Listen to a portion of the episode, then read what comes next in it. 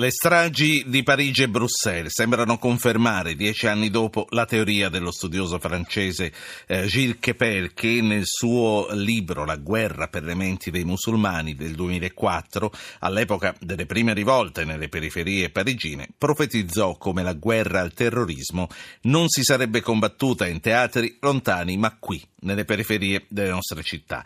Eh, io saluto Michele Groppi, che è analista strategico e ricercatore al King's College di Londra. Buonasera, professor Groppi. Buonasera, a tutti, grazie di, di, avermi in trasmissione. Grazie a lei di aver accettato. Io invito anche gli ascoltatori a dire a loro e a fare le loro domande al dottor Groppi. È mm, tutto vero per i giovani nati negli agglomerati urbani degradati in Belgio, in Francia, in Inghilterra, quello che stavo dicendo. Da noi si dice spesso che non ci sono le condizioni, ce, ce lo dicono, ce lo confermano i tanti ospiti a vario titolo che invitiamo, ma quello che chiedo è tutto vero o semplicemente da noi non ci sono ancora? Allora guardi, da noi non ci sono ancora nel senso che le condizioni non sono tra virgolette propizie. Le nostre periferie sono strutturalmente, culturalmente, fisionomicamente diverse da quelle francesi, da quelle belghe e soprattutto da quelle inglesi. Ciò nonostante, però, vi sono vari segnali per cui dobbiamo tenere alta la guardia ovvero noi, niente allarmismi, le condizioni, ripeto, sono estremamente diverse, però ciò non vuol dire che possiamo dormire sogni. Quali sono questi segnali che eh, dovrebbero essere letti e magari sono ancora trascurati? Beh, come dice un altro grandissimo luminare francese, Olivier Roy, un altro della scuola proprio della sociologia L'abbiamo intervistato francese. una sera, è stato eh, un bel incontro. Eh, sì. infatti, eh, immagino, no, no, infatti lui è uno dei, dei pilastri del mio campo le, una crisi, una potenziale crisi di identità delle seconde generazioni di cittadini di fede musulmana cresciuti in Italia, che potrebbe un giorno trovarsi alienata, intrappolata, come appunto eh, sostiene il professore Roy, tra due mondi, tra due culture, ovvero quella tradizionale islamica dei genitori e un'Italia che fondamentalmente potrebbe non volerli, potrebbe essere razzista, potrebbe, no? dico insomma ovviamente vista dai loro occhi, e potrebbe purtroppo favorire uno stato di nichilismo e ciò potrebbe, in casi ovviamente molto sì. rari, sia chiaro, portare visi- alla- all'acquisizione di visioni radicali proprio perché esse conferiscono un certo significato, una nobile causa. Certo. No? Questo mondo ti ha deprivato di quello che tu eri. Eh, e quindi diventa terreno fertile. Mm, faccio parlare un ascoltatore. Gabriele Palermo, buonasera. Eh, buonasera Ruggero e buonasera anche al, al, tuo ospite. Ma io penso che sì, in effetti noi abbiamo una posizione di vantaggio rispetto ad altri paesi, nel, nel senso che appunto non abbiamo situazioni nelle periferie così gravi come, come appunto in Inghilterra, in Belgio e in Francia però bisognerebbe giocare con, diciamo, d'anticipo, nel senso che secondo me e oltretutto bisognerebbe utilizzare anche i canali come per esempio la radio e la televisione per come dire, penetrare nel, nel mondo eh, musulmano italiano. Eh, soprattutto non tanto dei, dei musulmani italiani che sono, che sono sì. nati italiani, diciamo, che hanno già una nazionalità italiana, quanto piuttosto di quelli che immigrano. Eh, perché c'è anche un problema, credo anche un, sotto il profilo linguistico.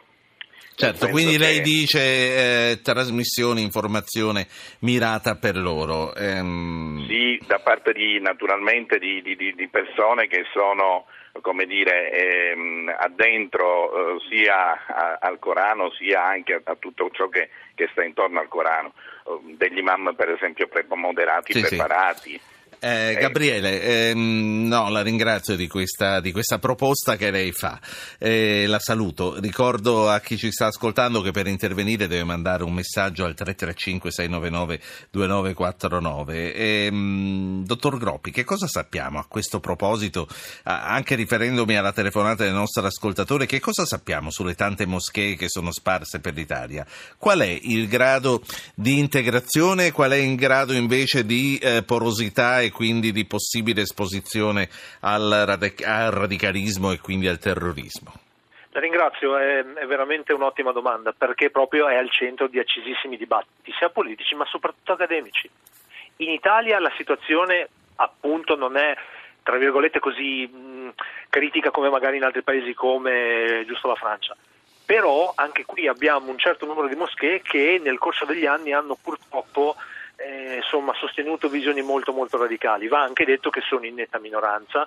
In Italia vi sono più di 700, eh, 735, eh, insomma, ne abbiamo contati luoghi di culto, i quali però non sono tutti ufficialmente registrati. Cioè, il discorso moschee è molto complesso in Italia perché ve ne sono solamente eh, tre ufficiali, una quarta in via di costruzione, una quinta eh, diciamo così, un po' cioè, materia di, di, contesa, però comunque quello che voglio dire è che eh, molti di questi luoghi di culto quindi sono eh, edifici informali con imam che si sono autoproclamati come tali e di conseguenza in questo tipo di, di scenario le infiltrazioni di stampo anche jihadista dico ovviamente a livello retorico, ovvero insomma, sì. sostegno alla causa jihadista, eh, possono fiorire. Quindi insomma Senta, è sicuramente no. una realtà che noi conosciamo, che io comunque in uno studio eh, che ho fatto l'anno scorso per il Ministero della, della Difesa abbiamo proprio mappato. Lei, eh, lei sa che una delle notizie del giorno che stiamo vedendo anche ripetuta dai telegiornali, uno dei telegiornali che abbiamo sentito l'ha mandata anche nei titoli, oggi c'è stato l'incontro e l'abbraccio del Papa con eh, il grande imam di Al-Azhar, che è il massimo esponente del più autorevole centro teologico sunnita. Quello che le voglio esatto. chiedere, segnali di questo tipo hanno una qualche forma di ascendente su eh, chi potrebbe diventare pericoloso, di chi potrebbe pensare a qualche attentato? Ma guardi, allora da un lato assolutamente sì, perché comunque ogni tipo di eh, visione radicale rigetta qualsiasi altro tipo di tentativo no? di, di, eh, di, riavvicinamento, in questo caso tra il cristianesimo e l'Islam in generale.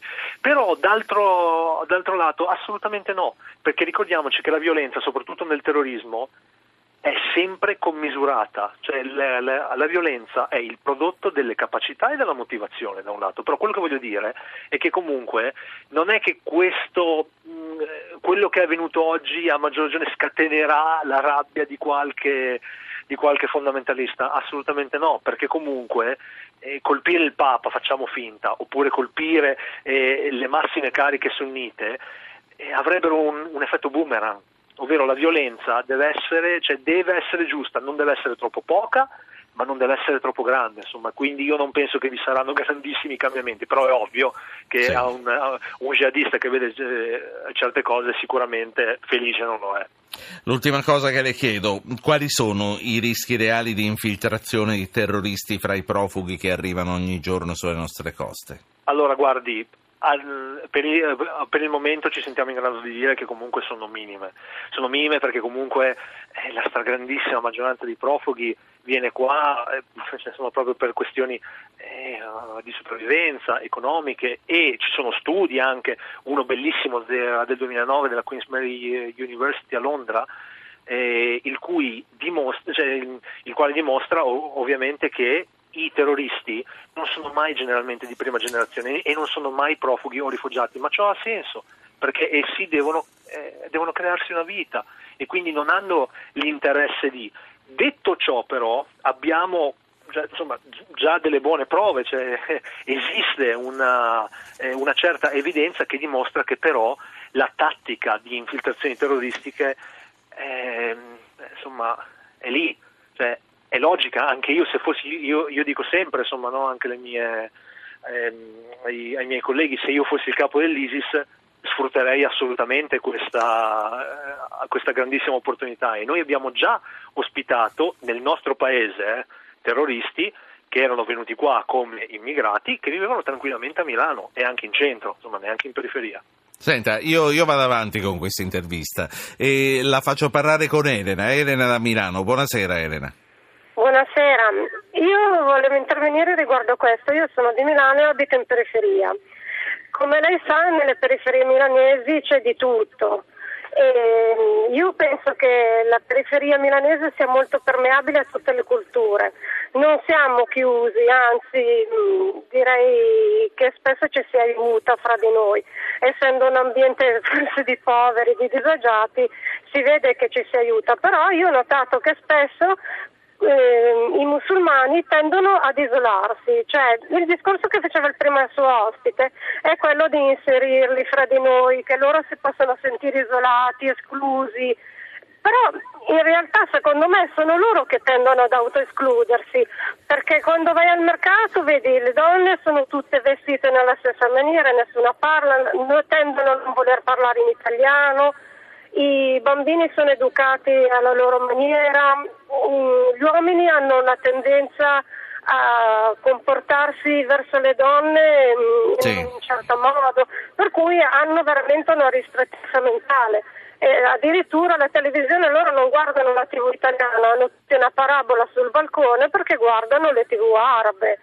Eh, per cui come possiamo fare ad integrare queste persone? No, no, eh, la, la, la, domanda è più che lecita. Eh, grazie signora Elena. 335 699 2949. Michele Groppi.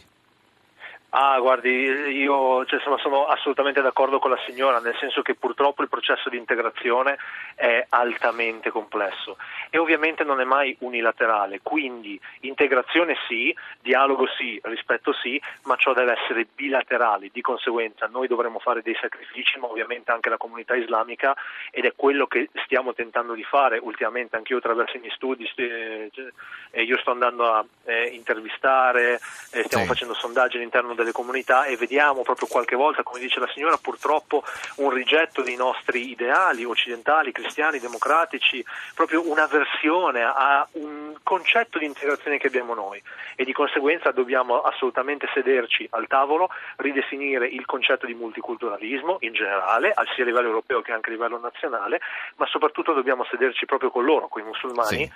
e, e cercare di trovare questa famigerata intesa che manca. Dottor Groppi, sì. eh, io la ringrazio per questa, per questa, conversazione che ha fatto in questo nostro obiettivo che abbiamo di informare ogni giorno su questi temi. Michele Groppi, ricercatore al King's College di Londra. Buonasera. Grazie a lei.